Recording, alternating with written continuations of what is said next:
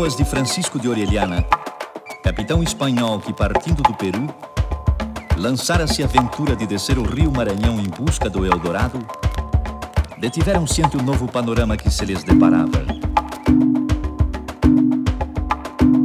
Aqui deparam com o espetáculo da Vitória Régia, espalhando-se pelo remanso do Igarapé, enquanto o sabiá verdadeiro nas árvores marginais encanta os viajantes com suas sonatas.